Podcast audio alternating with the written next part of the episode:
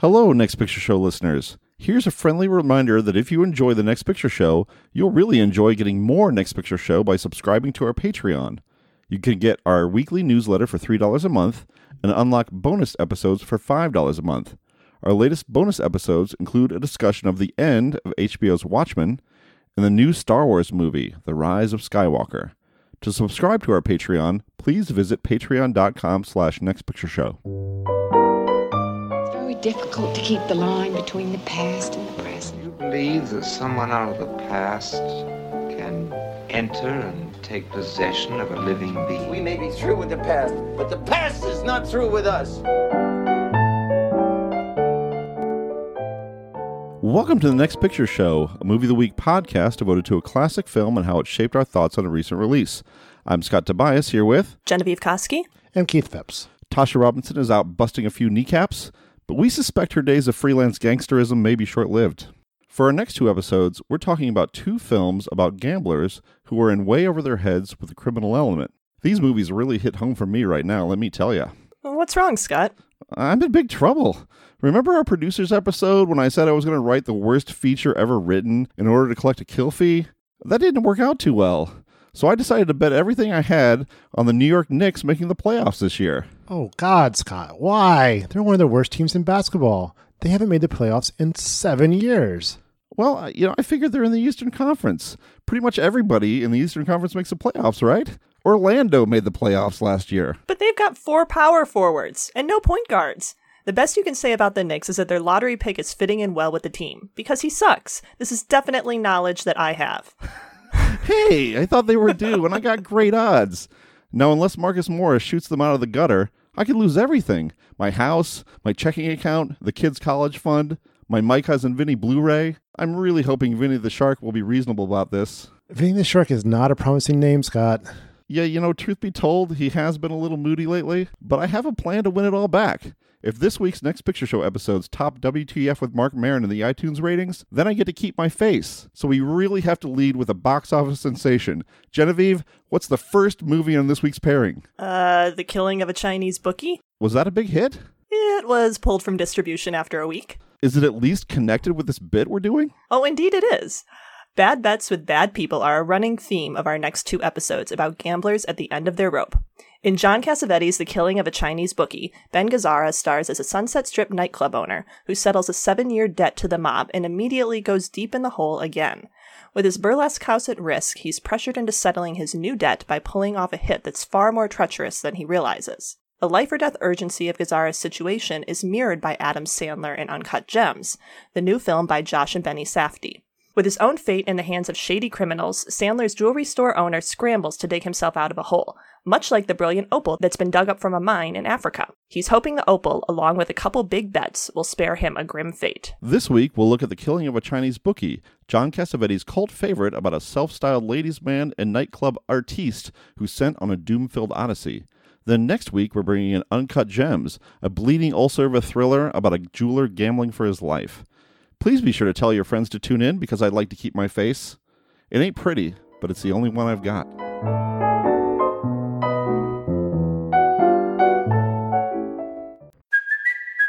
Kaley Cuoco for Priceline. Ready to go to your happy place for a happy price? Well, why didn't you say so? Just download the Priceline app right now and save up to 60% on hotels. So, whether it's Cousin Kevin's Kazoo concert in Kansas City, go Kevin, or Becky's Bachelorette Bash in Bermuda, you never have to miss a trip ever again. So, download the Priceline app today. Your savings are waiting. Go to your happy place for a happy price. Go to your happy price, Priceline. I'm a club owner. I took a place from nothing and I built it into something. I've been loan sharked to death. And now, ladies and gentlemen, the Crazy Horse West is proud and pleased to present to you a new guest entertainer, Mr. Tony Maggio. Take it away, Tony. I killed a few people. How? With an M1. I learned it. You learn it. You learn to be happy, you learn to play the fool, you learn to be what everybody wants you to be. Ah, never mind. I got radar. I got instincts about those things. It's a setup.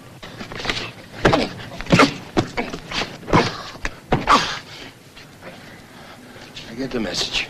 Nazi love, love, love, Nazi love. I can give you In the last act of John Cassavetes' The Killing of a Chinese Bookie, Cosmo Vitelli has his back against the wall. Immediately after erasing a seven year debt to the mob, Cosmo goes $23,000 in the hole during an all night poker game, and there's no climbing out this time. Though Cosmo has signed over his Sunset Strip burlesque club, Crazy Horse West, to his debtors, they've lost their patience with him and are forcing him to accept a grim proposition. If he kills a bookie named Harold Ling, his loan will be forgiven. He doesn't want to do it, but they hand him a gun, give him a car, and send him on what they secretly expect to be a suicide mission. But en route to do the job, Cosmo's car blows a tire in the freeway. In a panic, he dashes across heavy traffic and makes his way to a payphone, presumably to alert his handlers that there's been a hitch in the plan. But the call he ends up placing is to the Crazy Horse West. He choreographs every routine at his club, and he wants to know what's happening in his absence. How many girls are on stage? Only two? And are they really playing that song? Even in mortal peril, Cosmo's first concern is his art. And with that, The Killing of a Chinese Bookie is really a movie about John Cassavetes himself, the iconoclast, the outsider, the misunderstood artist. And Crazy Horse West, in this analogy, represents his struggle to meet with moviegoers' expectations and desires. The routines we see at the club are strange enticements to some foreign, exotic place, with the eccentric Mr. Sophistication as a storyteller and joke maker and tour guide, surrounded by beautiful women who act and dance and dutifully remove their tops. The club isn't particularly well traveled, which is why it doesn't count for much as collateral. But Cosmo takes his art seriously. It bothers him that the few patrons who do come to the club are mostly there to hoot and holler at naked ladies. To his mind, Crazy Horse West isn't a strip club. It's easy to see the film itself playing the same way. Cassavetes cast several beautiful women, including Playboy playmate Azizi Johari as Cosmo's favorite dancer and girlfriend. And there's plenty of nudity in the killing of a Chinese bookie, if that's what people expect to see. But the film is a burlesque in an ocean of strip joints, an independent film that seems to go out of its way to frustrate audiences who are used to commercial cinema. This is Cassavetes' version of a gangster film, except with the metabolism slowed way down, especially in the 135 minute cut. We know that Cosmo has to make good on his debt or else, but Cassavetes is determined to stall and to ruminate as much as possible. Even when he gets to the moment where Cosmo infiltrates the home of a man who's a much bigger and more dangerous target than he'd been led to believe, the chaos that follows is far from your typical Hollywood shootout. The killing of a Chinese bookie is about defying what even the Cassavetes faithful might have expected from him. His previous film was 1974's A Woman Under the Influence, which had earned Cassavetes an Oscar nomination for Best Director and Gena Rowlands a nomination for Best Actress. A Woman Under the Influence is a kitchen sink melodrama about the conflict between a husband and wife over the wife's mental illness, and it's characterized by a lot of screaming and crying and big displays of emotion. This film goes in the opposite direction, tying itself to Ben Gazzara's low key performance as Cosmo, a man who's swallowed up by certain grim inevitabilities that chase him from the opening scene. One film is about life, the other is about death, and Cassavetes is challenging us to swing on the pendulum with him. We'll talk more about his big gamble after the break.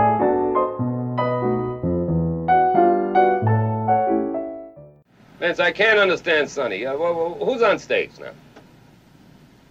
The the the uh, the the short girl, uh, Margot Donna, right? And the tall girl, right? Sherry. Yeah.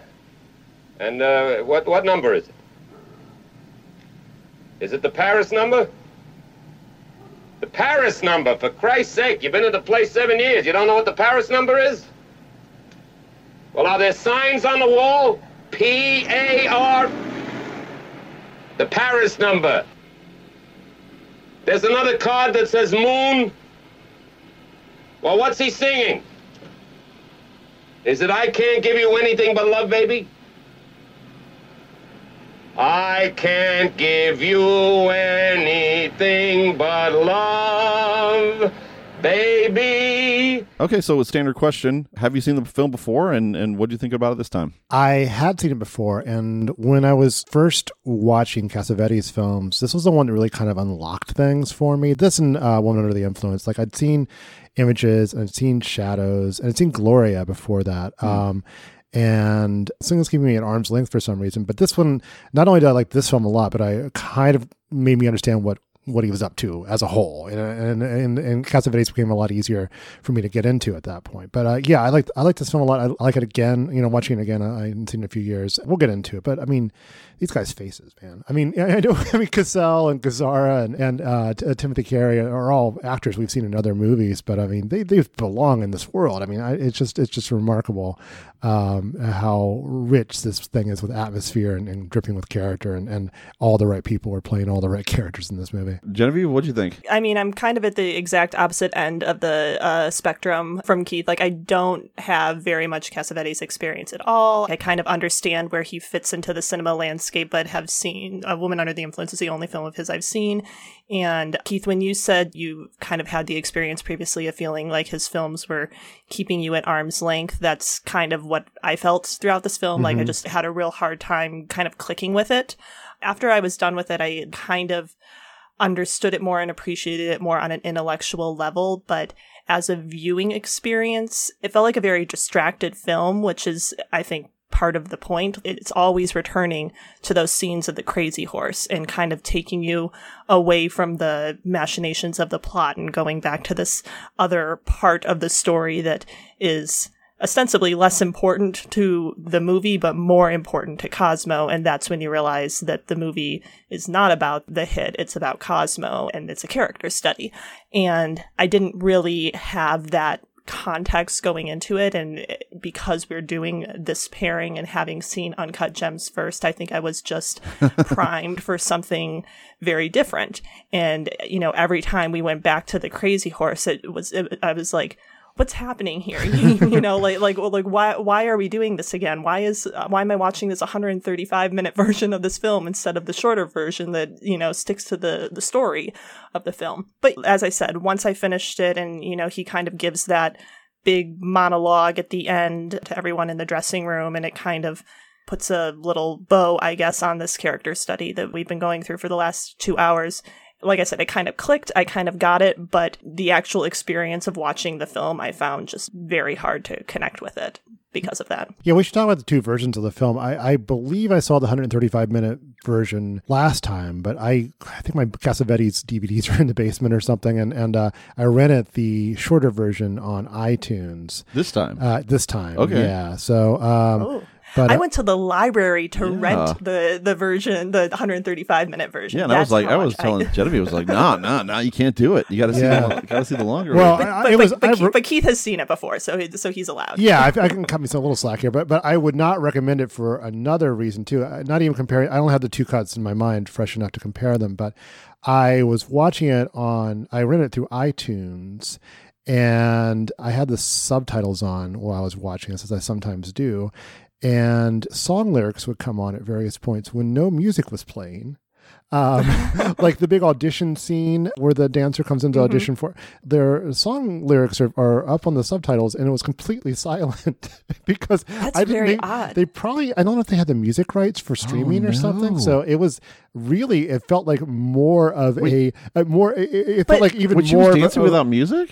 yeah, it felt like even Oh more my like sort of a, a frustrating genre expectations exercise than the No. Cassavetes even meant to Oh my be. god, no, no. I'm just glad I'd seen it before Holy I felt like smokes. I already had the sort All of right, we gotta. We have, this is a warning to our listeners: do not watch the. Uh, do try to find the Criterion. Do not watch Yeah. the shorter version because, like, that is there's definitely music in that scene. She's I can't speak to to, something. yeah, I can't speak what, to what's on Prime, but but uh, this was this was through iTunes. Man. That's interesting. I think in in that scene, the audition scene, there definitely is music. But hearing you talk about that, I'm I'm struck by something I noticed in the earlier part of the film when we're being introduced to the Crazy Horse and the productions that are staged there. And I was really struck by the lack of music because I, I mean, at that point, I think I was still processing the Crazy Horse as a strip club, and there's these dancers on stage, but there's no music. There's Mister Sophistication's kind of you know whatever he's doing but it it's like the quietest club ever and then in the scene when he's gambling that you know when he takes his three girlfriends with him and loses 27 grand I was also struck there by like how quiet this Mhm. club is. Like there's no ambient music. And I think that's just such an expectation I have of any scene set in a nightclub is that there's going to be music, there's going to be a lot of ambient noise and just the quietness. It's not even that it's quiet, but there's just sort of like a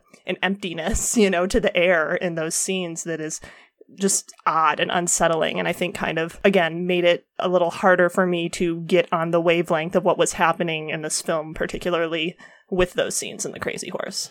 He does care quite a bit about music, though. There are several scenes of him backstage or below stage working some device that has all the songs on it, and so he does. Yeah, care- it's like four songs. There's like four buttons, and he picks one. and, and, one and I mean, the, the interesting thing too is that it reminded me so much of the Atom Egoyan film Exotica, in which the main theme of that song played in the strip club is "Everybody Knows" by Leonard Cohen, which is really not the most erotic song ever composed. So it definitely throws you off here, though. I think that's part of what Cosmo is trying to do. I mean, he really is trying to keep this from being understood as a strip club, and instead having it being understood as much more of a sensual journey really of somebody who's going to talk about Paris or talk about some other locale and then you know bring these uh, not, Yeah, t- t- he's that's- giving me a look Yeah, it's just sort of the no, no. You're totally right. It's, to me, that's the, kind of the enigma at the heart of the movie. Is like, are we supposed to think this is accomplished artistry? Because we know Cosmo does. It takes it very seriously. Yeah. and and if it is as Scott suggested, and I think Ben Gazzara himself suggested a, a comment on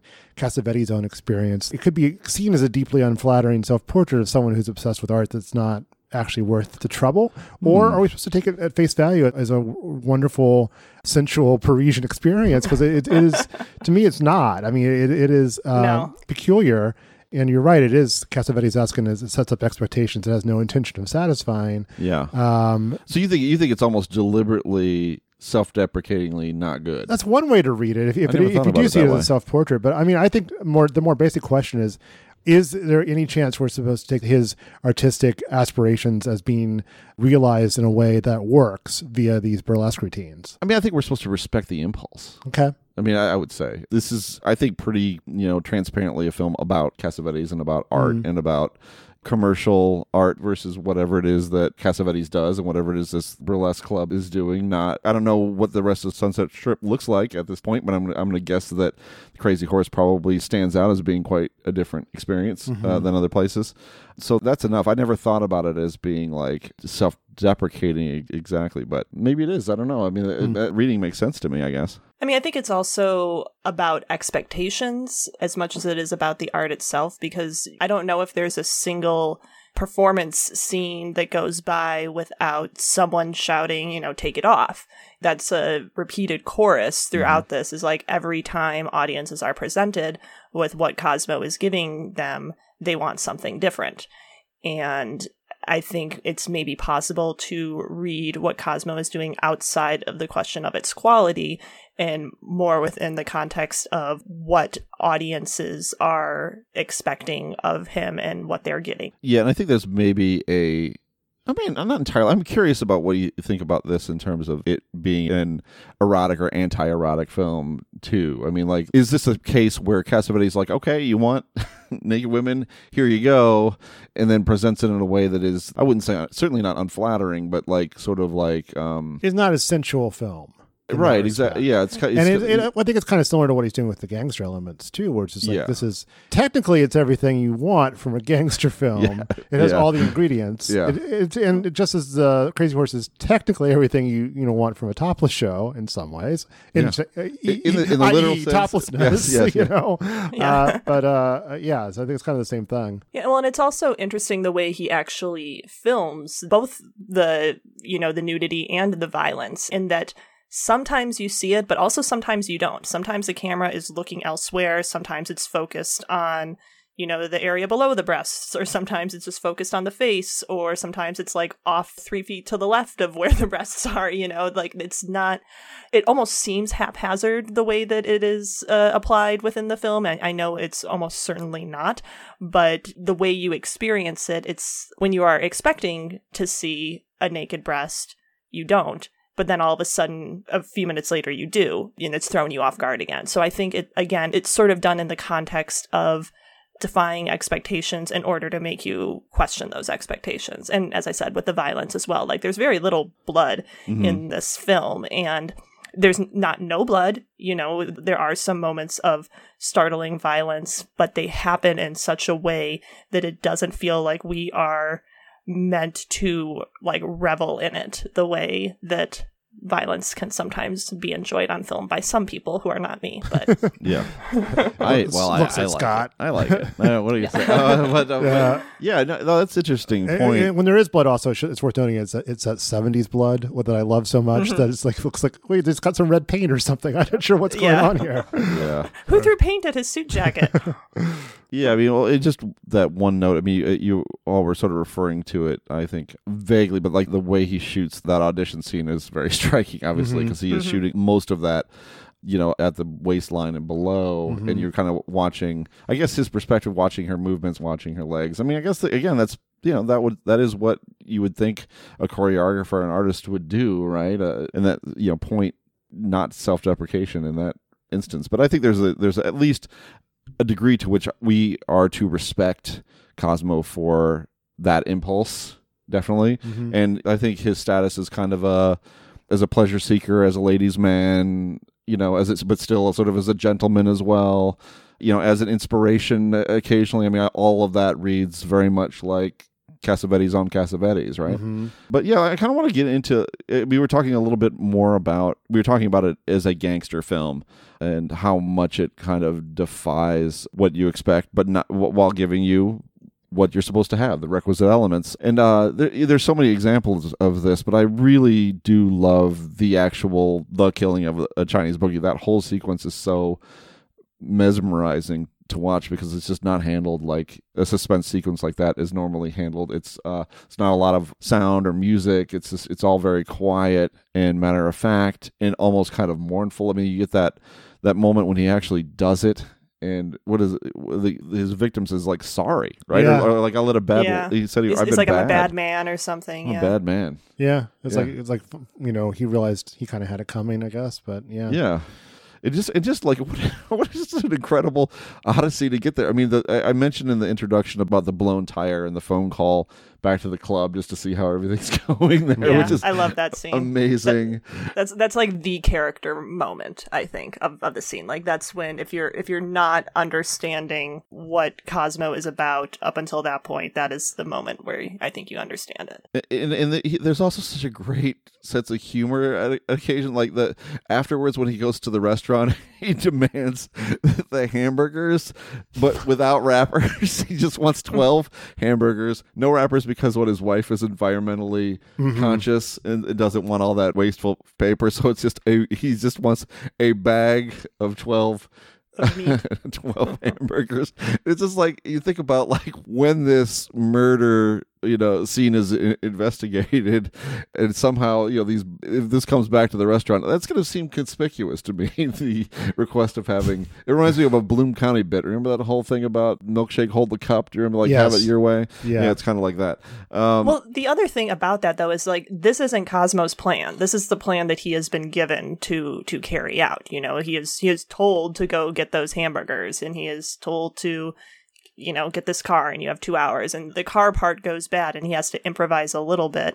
But for the most part, you know, he is going through the motions of this. Like he has no personal stake in this crime the way he has a personal stake in what's going on at the Crazy Horse. He, I guess his personal stake is that you know he needs to save his club. You, you know, theoretically by doing this, although we know that you know it's a suicide mission or it's intended as a suicide mission, which raises the question of why Cosmo is able to successfully kill this uh, apparently very difficult to kill man. And the the film I don't think ever really addresses that which going back to the question of is this a gangster film? Like you know we don't really have a whole lot of context for what Cosmo's experience with violence is. Like has he killed someone bef- before? He kind of acts like he has like he doesn't seem particularly upset by the act. Well, he talks you about the he doesn't- war, or at least in the in the shorter cut, he talks about the war. Oh, I, mi- I, I might have missed that. or it might uh, not be in the longer cut. I- Hmm, yeah, I don't Scott's- remember, but Scott's but, looking blank but as it's well. but it seems weird that there'd be anything in the shorter that's not in the longer. Well, ac- actually, actually, I, I read that Cassavetes did add stuff to the Yeah. to the second cut, so it's entirely possible He it was added maybe for for that very reason because it is kind of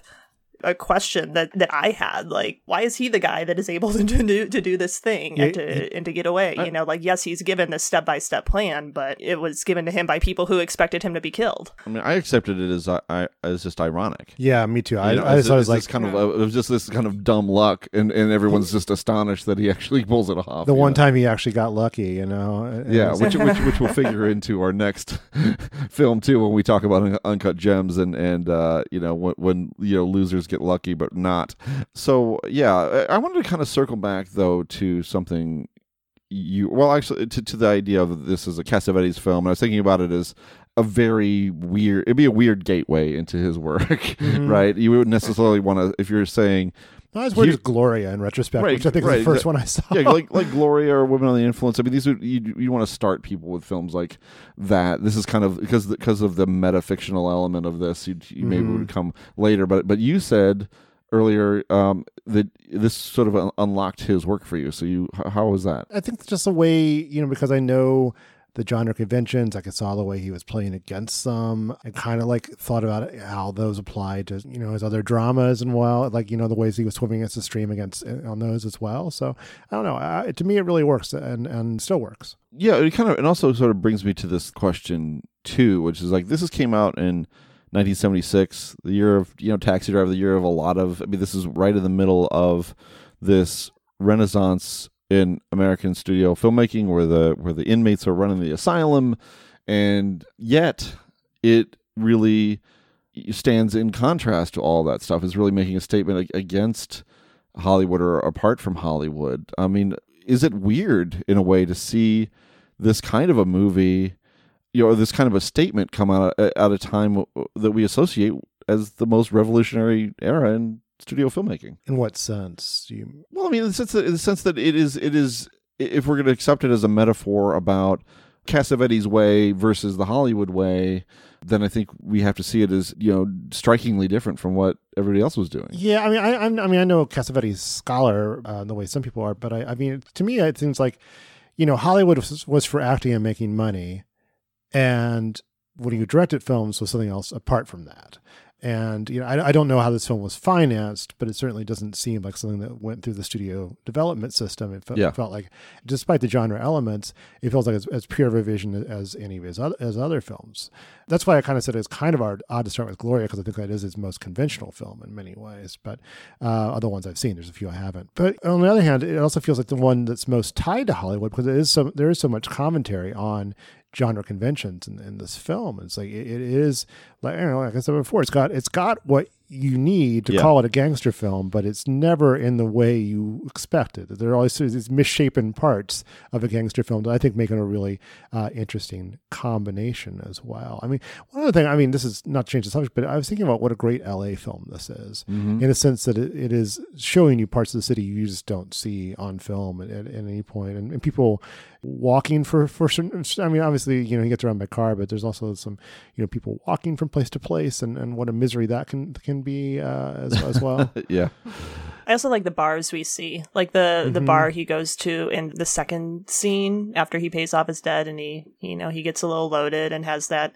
that conversation with the guy about being from New York. Like it's just such a because it's daytime, you know, and it's he goes into this dark bar and it's just such a a contrast with the image of sunny California, whatever, you know. Again, it's it immediately kind of like throws off your expectations because we're introduced to the film in this sort of West Coast outdoor alfresco dining vibe, you know, and then immediately afterwards are kind of plunged into this seedy, seamy, completely dark, dank bar. Uh, and again, it feels like a sort of purposeful upending of expectations in that moment. Anytime you see a man in this movie outside during daylight, it just looks wrong because these are just not daytime creatures. Uh, and Yeah. then we can really look at like LA characters in, in Yeah. many ways. I never think Ben Gazzara looks like he shouldn't be doing anything, but I get it. Yeah. But, you know when he's wearing his uh, tux or what in the middle of the day, and Mhm. he's, he's he's kind of filling up the car, and of course, you know, at the end of the night, it's also daytime. I mean, not, not, that's never a good feeling for anybody when you've gone through this terrible bender and you've lost all of this money and you're you're heading home. I mean, that's a tough feeling. But yeah, I mean, you know, just to quickly circle back to the last question I asked, I think there must have been this impulse on Cassavetes' part to resist the status that he just achieved for himself. Mhm. that it's just like he's the type of guy who's gonna get a best director nomination and get a best actress nomination for Gena Rowlands and then just throw all of that away. Or, you know, just push as hard from that as possible because that's his that's his it's into the belly of the beast and that's really not where he wants to be. And so he's made this movie that is so defiant of all the things that make a Hollywood film a Hollywood film and um I think it's the reason why one the film was pulled from release after a week and two you know Ben Gazzara himself was reportedly pretty turned off by the longer version and three that it's got the cult reputation that it has because it's Mhm. the type of thing where it's like whoa this is a weird this is kind of an odd personal vision that's not like anything Cassavetes done has done, not like anything was really coming out of the time. Even it's just such a singular achievement in a way. But speaking of Gazzara, I'm curious what you all thought of his performance as Cosmo. I love how much he keeps to himself. His, his face is someone who's who's just has a lot of expressions, a lot of emotions rather that he's just not expressing in any in any way, and just there is this fatalism about it as well. I mean, Mhm. it's usually I mean it's kind of Gazzara's default mode in some ways, um, but uh, he's just so good at it, and uh, he just fits it right into the fatalistic tone of the movie. Like one of my favorite lines isn't even his, but it's uh, the bartender at the hamburger incident where, where the bartender says to him, uh, and it's a throwaway line, you can miss it if you don't if you're not listening. He goes, "Sometimes it al- always goes like that, don't it?" And it, it's just it's Yeah. like, yep, that's the movie right there. It's- Yeah. So yeah, and, and he embodies that. I mean, I don't know.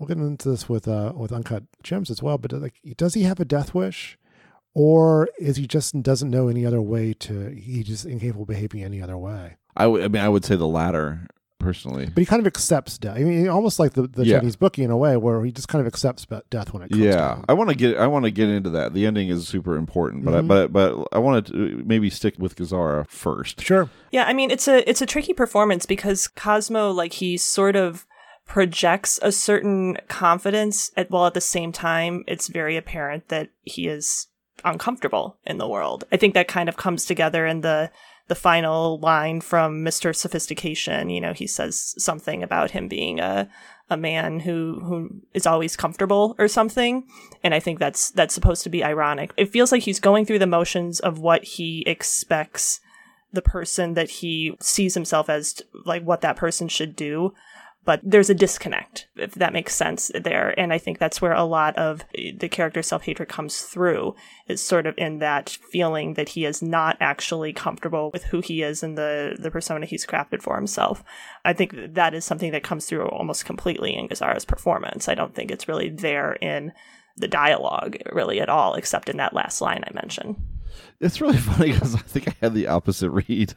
Oh, yeah? yeah. Just that that that he was comfortable, that he is, uh, you know, um, full, I don't full, know, like, full, fully himself. That he accepts, you know, the fate is is has been dealt to him as the result of making of being the person he is and making the decisions he's going to make. You know, it's just kind of like there's kind of a thing where it's just like, well, I've gotten myself in the situation, and yep, well, looks like I have to do this, and well, this I've been shot, you know, um, and so see yeah like and, and i see it like well i've been shot and i don't know what else to do so i'm going to keep being this person and doing this thing that i've crafted for myself you know and like i keep going back to the the corsages and him Mhm. picking up his his three dates for that night and and you know bringing them all all their corsages and giving them the champagne. And there's just like this performative aspect to to what he's doing and the way that he is sort of gathering these women around him in the same way and giving them champagne because champagne is what you would drink in this moment even though she doesn't really like champagne and like their discomfort and the and like when they're at the club and just feeling completely superfluous you know and Mhm. like bored really you know it just speaks to like he has assembled this you know facade around him and they are part of that So I think that's where I got that read on his character as someone who is kind of performing his way through life. And, you know, when there's a break in that performance, the only way he knows how to cope is to continue that performance. Yeah, it's interesting. Yeah, I, I'll have to have to give that some thought. I mean, one thought I had too. Do you, you think he's like a suave character, Scott? Well, suave. I, I, thought he was pretty pathetic, so the, so Uh, it would be interesting. Yeah, I mean, I if that kind was your of. read. I think there's a kind of wounded nobility to him. you Yeah, know? I- Uh, yeah. I- Wounded is maybe better than pathetic, but yeah, it's, no, I mean I, because I, I don't think he. I fundamentally think he's kind of self assured and knows who he is. I don't know. I mean, and I don't, I don't think maybe that's anyone who's self assured would gamble away his his business No, but I mean, twice. that's, I think that's such a, that's a romantic thing, though, right? I mean, that's such a Yeah. romantic a character that you would romanticize in a movie would be the type who just has a rascally nature and, and who who has this self destructive side. I mean, who likes who likes perfect people, right? He's like he's kind of a lovable screw up in that respect. That he's gonna be the he's gonna be the guy who pays off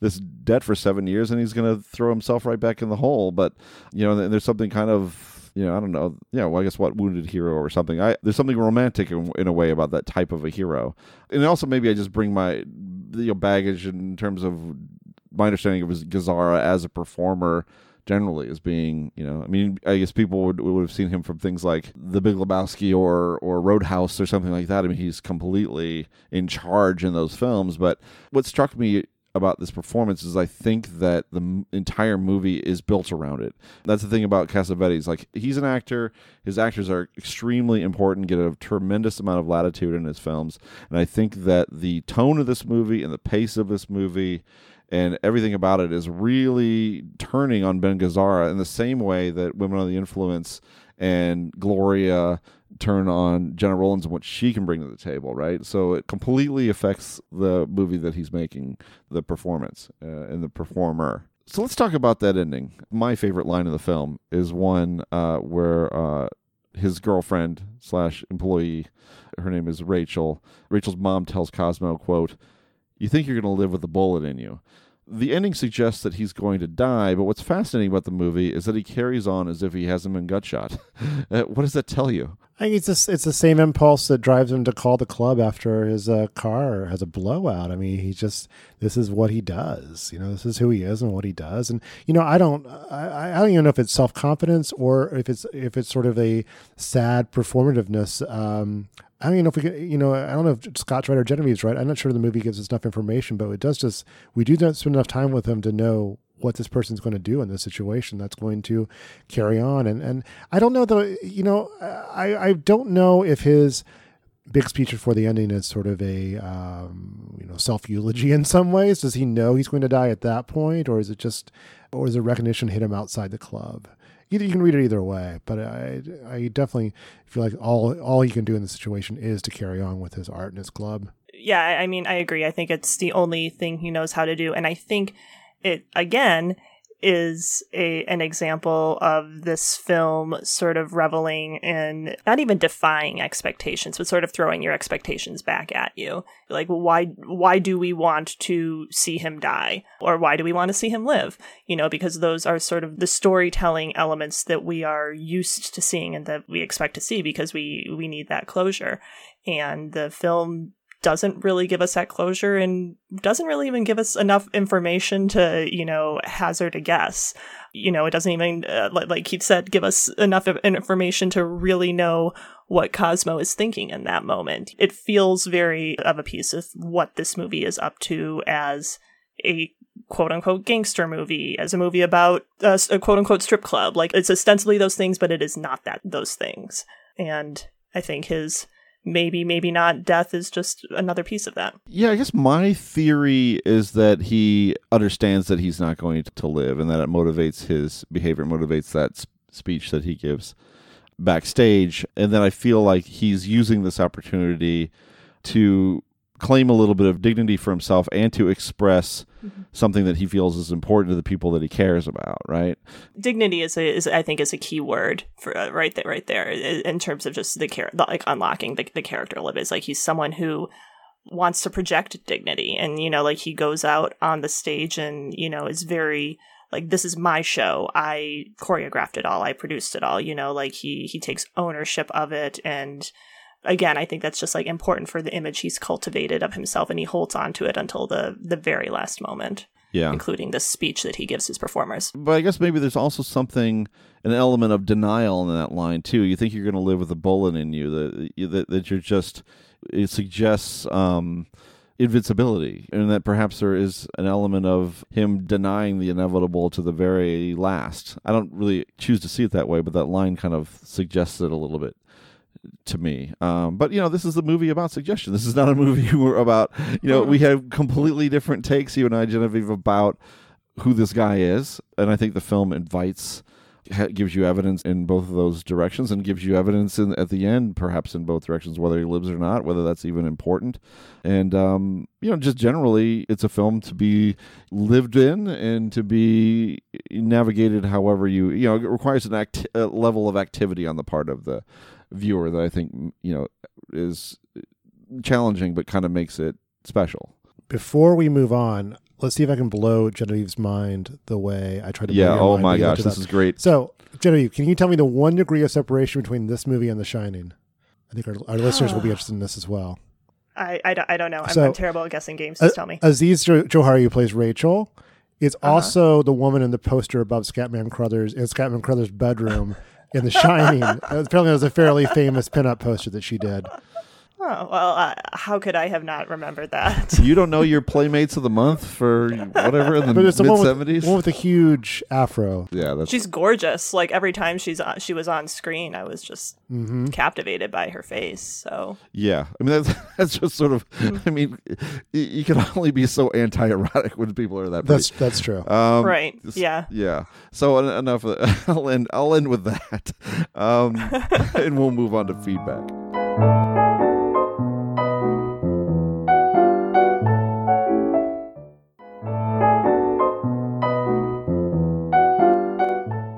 Now it's time for feedback when our listeners weigh in with their responses to recent episodes and anything else in the world of film. After Marriage Story dropped on Netflix, social media was filled with memes and really bad hot takes, but our listeners had more thoughtful responses as usual. Genevieve, do you want to read one of them? Sure. Listener Matt wrote a great letter about the legal aspects of Marriage Story, but it was really long and we had to cut a section about the compromise Charlie and Nicole attempt to strike deep into the process. We wanted to focus on Matt's thoughts about Charlie as a client and the lawyers. To wit, Matt writes, I write in regards to your marriage story discussion, specifically the topics of how the legal and lawyer aspect of the divorce is presented. Before going further, I guess I should declare my bias by identifying as a practicing lawyer, although not in the family divorce practice area, a field you probably couldn't pay me enough to do. Note the probably. I, I heard the probably there, Matt. Beyond standing up for lawyers in general, what struck me about the movie is how a lot of the worst events are caused by Charlie being a difficult client and or Alan Alda's bad client management. He begins the movie from a selfish stance of wanting everyone to stay in New York, even though this steamrolls over what Nicole wants and the life his son is now comfortable with in LA. Alan Alda eventually helps get to a compromise of splitting custody between the coast, but Charlie rejects this before it is finalized in the courtroom, hires Ray Liotta to turn it into an expensive and emotionally draining legal knife fight, and then has to settle the same compromise. I've dealt with plenty of clients where I had to explain that there was no magical better deal or outcome, no matter how emotionally invested they were in being declared the winner of a Pyrrhic victory. Ideally, Alan Alda would have been able to explain the necessity to accept the logical compromise to Charlie and resolve things fast and cheaper, but then we understandably wouldn't have the rest of the great movie. This has been long enough that I'm fine with this not being addressed, but we're going to address it anyway, Matt. Uh, he also says he wants to stand up for Laura Dern's lawyer as being a good, aggressive lawyer, especially compared to the rabid dog that is Ray Liotta. While Dern plays hardball in court and presses during negotiations and preparations, I never got the sense of her being underhanded or scummy. I also can say that in my experience, if the opposing side is on the precipice of defaulting due to inattention, you normally wouldn't personally call them to warn them, and instead would gleefully wait until the second their deadline passed to jump on their error and win. I think the subtext of the courtesy call might be Nicole pressing her attorney to give Charlie a fighting chance, but even so, the truly mean lawyer would ignore their client and deny mercy. We also see this in what she demands, focusing almost solely on the important issue of custody and agreeing not to go after Charlie's grant money until it becomes a necessity. This is contrasted with Liotta, who sees stalking private eyes around every corner and assumes the worst about everyone. The compromise between crazy and reasonable line is a good one, but it's also notable that he is positing Nicole's understandable desire to raise her son near the rest of her family in LA as crazy. He clearly sees the proceedings as a zero sum game where everything the other side has is a loss, which leads him to recommend pursuing the most maximally aggressive strategy that in the end accomplishes what they had already agreed to more amicably. In these two lawyer representations, you get the sense that Dern views the other side as an opponent to be contested but ultimately respected, while Liotta sees opposing sides as an enemy who can never be trusted and should only be beaten. I love it. This Yeah. letter, this letter is it's longer and it's and uh, and gets into a lot of really good stuff too. Um, yeah, we got we got two really good long letters about Marriage Story. That was an excerpt. It was still pretty long, but um, I like it. I liked getting that lawyer's perspective, and it really fits well, I think, with the text of the film in terms of what the state of the agreement was and how it changed and didn't change between when Charlie switches from Alan Alda to Ray Liotta, and you know what a good divorce attorney would do versus a maybe not so good divorce attorney. I love it. Yeah, watching this movie again this weekend, Charlie's role in his own uh, difficulties was made much more clear on a second viewing. Uh, he really does get in his own way, and you know the fact that they did get there with Alan Alda's character, who who may not have been the most together lawyer in some ways, um, but still they did kind of carve out a compromise that that would work. But uh, yeah, he just blow, to blow it all up to hire hire Ray Ray Liotta's character is uh, well in keeping with the character, I guess. Yeah, I'm sorry Tasha's not here to answer this because I know she was the one who was the most dubious of the lawyer characters uh, in, in this movie. Um, I was not on that episode, but I have watched Marriage Story since then, and I'm uh, excited that I get to Yes. talk about it, even though I think my opinion is is not what Tasha's would be, because I kind of had a reading similar to this of the lawyers when I watched it, specifically of Dern being competitive but not necessarily evil or malicious in the way that Liotta's character is is presented. And I, I, I think the one kind of sticking point to that interpretation is the the scene at the end where uh, you know she she talks about like an extra what two days or so or something like that. It, like It's like a very like 55-45 split or something like that. Right, right, right. Yeah, yeah. It, it, it was a matter of like two percentage points or, or, or something. You know, very a very minor, you know, addition to to their victory um, that that comes across as really petty and maybe kind of not in keeping with that character as she's been presented prior to that point in the movie. However, I think what you know, if I'm going to argue with myself, I, I, I would say that Liotta's character brought that out in, in her. Like he egged on her competitive side to that point. Um, whereas Alden, Alan Alda's uh, character, if he had if he had stuck around and been the lawyer, I don't think she necessarily would have done that. The film does such a great job too in emphasizing that the stakes are not high for them. this is their job. Yeah, You know, I mean, and so you get you get you know a scene where Ray Liotta shows up to court and Laura Dern says, "Oh brother, oh no, this is not great." But then you know they they walk up and They're have chummy. a cordial con- they have a chummy conversation, or you know you get the scene in the conference room between Dern and Al- Alan Alda, and there's a lot of fighting back and forth. But then they stop and they order you know a, from a sandwich place, and like you know so it's just it's not as meaningful to them. But at the same time somebody like Laura Dern is it's suggested is fighting a much larger battle, both for herself as a lawyer and for women in general. And winning is important to her beyond what she's doing for Nicole. And so it's an important character moment for Nicole to be able to be repulsed a little bit by that sort of cutthroat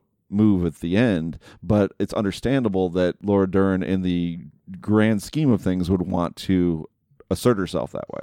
It was an important moment for me on second viewing, uh, realizing that, that they were ordering from a restaurant called Manny's and not mayonnaise, which was how I heard it the first time I saw this film. And I think that's a terrible name for a restaurant. Uh, you- see, I what if thought- you don't I- like mayonnaise? Yeah, no, right. And I thought, I thought like, wow, I love mayonnaise. It's like, God, you, don't you want something else around the? Well, I, I think they're um, not to drag this out even further, but that sandwich ordering scene. I think there's also another sort of important bit about Charlie's character and how he relates to his lawyers in that scene, which is that he can't figure out what he wants to order, at least not quickly. He's not decisive. You know, uh, Nicole has to step in and, and tell him what he wants. And in the same way, I think Charlie would bring that sort of indecisiveness to any sort of custody battle, whether with lawyers or without. And perhaps Nicole, you know, is attuned to this sort of innate wishy washiness of his, of his character, and that is part of her motivation of taking this outside the realm of the two of their dynamic and bringing in an outside third party who can kind of help corral this energy of Charlie's. And the fact that the Alan Alda lawyer doesn't really work like he's not a strong enough presence to direct Charlie in the way that he needs someone to direct him because he doesn't know he thinks he knows what he wants but he doesn't really understand how to get it. We're not done with Marriage Story yet. There's there's one more really good letter here. You know, a lot of the discourse around the film has been about whether the film sides with Charlie or Nicole, and if that creates a harmful imbalance in the drama. Keith, we have a letter that picks up on that.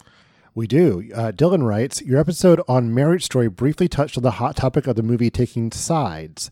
All agreed that the film had great empathy for both characters, but the middle section foregrounds Charlie's victimization, while Nicole temporarily fades away. It's not solely a matter of screen time, it's also about our access to their motivations. To use Tasha's phrasing, we spend little time exploring, quote, why Nicole keeps moving the goalposts, and much time experiencing the effect this has on Charlie. Rather than thinking in terms of sides, I think Baumbach's aim is to place us in Charlie's perspective, for the middle section at least, a minor but meaningful distinction. The Nicole that Charlie finds in Los Angeles is a cipher to him, with new hair, fresh aspirations, and mysterious motivations. Charlie has a far better understanding of how his marriage failed, something he personally experienced, than he does the strange woman who emerged from the wreckage. Similarly, the audience is privy to a scene between Johansson and Dern, which eloquently articulates the story of the marriage and why she's had to leave, but doesn't fully explain her future actions. Thus, the result is that the audience's perspective matches Charlie's. We have deep empathy for Nicole, but we can't quite understand all her behavior, i.e., why she keeps moving the goalposts. I've heard some commenters claim that we lose sight of Nicole's motivations during this stretch simply because the movie focuses all of its attention on Charlie's suffering, but I don't think that's quite right. Rather, I think the intentional introduction of this ambiguity is the goal. Perhaps the most terrifying part of divorce is confronting the fact that you don't understand your partner as well as you thought you did. Certainly, the story could be told by an omniscient narrator, but grounding us in the imperfect perspective of the characters involved makes it far more emotionally potent. If we perfectly understood both characters at every point in the movie, could it truly reflect the bewildering experience of divorce? Yeah, I think that's another great letter, especially this last graph. That line here where Dylan writes, um, you know, perhaps the most terrifying part of divorce is confronting the fact that you don't understand your partner as well as you thought you did. That really unlocks the film in a big way, I think, for me, in the sense that, like, you get to that understanding at the end. It's hard to come to that understanding of really being able to understand why a divorce is necessary and be able to understand who the person is on the other side. And I think the movie, in a way, is certainly from Charlie's slash Baumbach's perspective, but it is kind of trying to process that. Am I off on this? Uh, no, I and I like what kind of the delineation Dylan notes between you know having empathy for Nicole, but not quite understanding all of her behavior and and getting that through Charlie's perspective. That said, again, speaking to my own experience of the film. I felt like I understood Nicole better than anyone. Like, I'm not going to get into the team, whoever mm-hmm. uh, conversation, but the scene that you guys all called out in that episode between her and Laura Dern, where she gives her version of the marriage and her understanding of their relationship and why it needs to end that monologue was just so clarifying and I felt I understood everything I needed to understand mm-hmm. about that relationship and that character's motivations in that moment that it carried me through the movie. So the section of the movie that kind of moves to Charlie's perspective, I was still kind of always carrying that understanding of Nicole and her motivations into that. So I think maybe I processed Charlie's actions as more about his like growth or, or like coming to meet her uh you know or kind of rising to her level I, I, guess mm-hmm. i i'm much more sympathetic to nicole in this movie while still you know having sympathy for charlie and respect for the way that the film kind of plays in that ambiguity but i think and it's i think it's just going to be a personal thing and that's why this sort of semi annoying conversation about you know who's right has popped up because the pieces of that relationship that speak to you is going to differ a lot from person to person mm-hmm. and again for me that monologue of hers was just like that did it. It's like, okay, I yeah, yeah, she's right. I she needs an advocate. She's got an advocate. She should have a lawyer, you know? And if that's what sets off this whole chain of events, then good for her it had to be done. Yeah, I mean that was the part of. I guess that would be also the part of Dylan's letter that I wouldn't agree with because I do feel like I know motivations are really well put in the sense that she gets a, she does get that monologue and you it, but the mm-hmm. critical thing is that her lawyer hears it right and so it, you know Yeah. it's not she's not saying that to charlie i mean i'm sure she said it in a lot of different ways to him throughout their marriage but we're, we're not witness to that and so there is a and, and he would never listen to her the way that Laura Dern listens to her Yeah, that's that a good- moment. that's a good like, oh my point, gosh, like her listening face. I just like want to print it out and like put it above my computer so I can look at it every day. Laura, Laura just have- Dern. yeah. Laura Dern's encouraging listening face looking at me. Yeah, no, it's um but there's maybe a difference between you know, you start with that perspective and the journey of the film is a lot of fight uh, on Charlie's part to comprehend what she's doing, you know, to be angry at what she's doing and to finally get to the point where he can accept it and maybe see things a little bit differently. I mean, the denouement of the, of the movie is so critical, I think, to uh, kind of how you're supposed to feel at the end of it. I mean, I think you feel at the end like this is right. you know that she was Yeah. right to want this for herself that it was it was certainly good for her it's probably good for him this marriage had to end and that you can get to a point where you can see each other again um, with affection and you can work together to raise a child and uh, you know it's a good it's a good feeling Yeah, I think A.O. Scott described it as a film in which it's largely a story about him coming to understand his wife's point of view, and, and, and I think that makes sense. But it's also, I think, another another way to put it would be, he's a storyteller, he's a creator of stories, and this is a story that's gotten away from him, and he cannot bring everything back in line with the narrative he's created, which is they are a New York family. He says we are a New York family. Well, they're they're not anymore, you know. Yeah. Uh, and it kind of kind of you know fans out from there. It's like the eh, you know if you can't get that detailed nailed down, the story doesn't work anymore. yeah oh you like the film did you genevieve do you like American Oh yeah, story yeah, loved it. so good Loved it. I put this on Twitter, but uh, watched it with my fiance, and we we both loved it. It was a it was a great experience. My mom also watched it with us, uh, or she watched the first half hour and then stated that she uh, could tell the lawyers were going to ruin everything, and then fell asleep. So, It's all so that's her review. uh, well, we always appreciate when our listeners share their thoughts and their recommendations. If you feel so inclined, we can feature your response on a future episode. To reach us, you can leave a short voicemail at 773 234 9730 or email us at comments at nextpictureshow.net.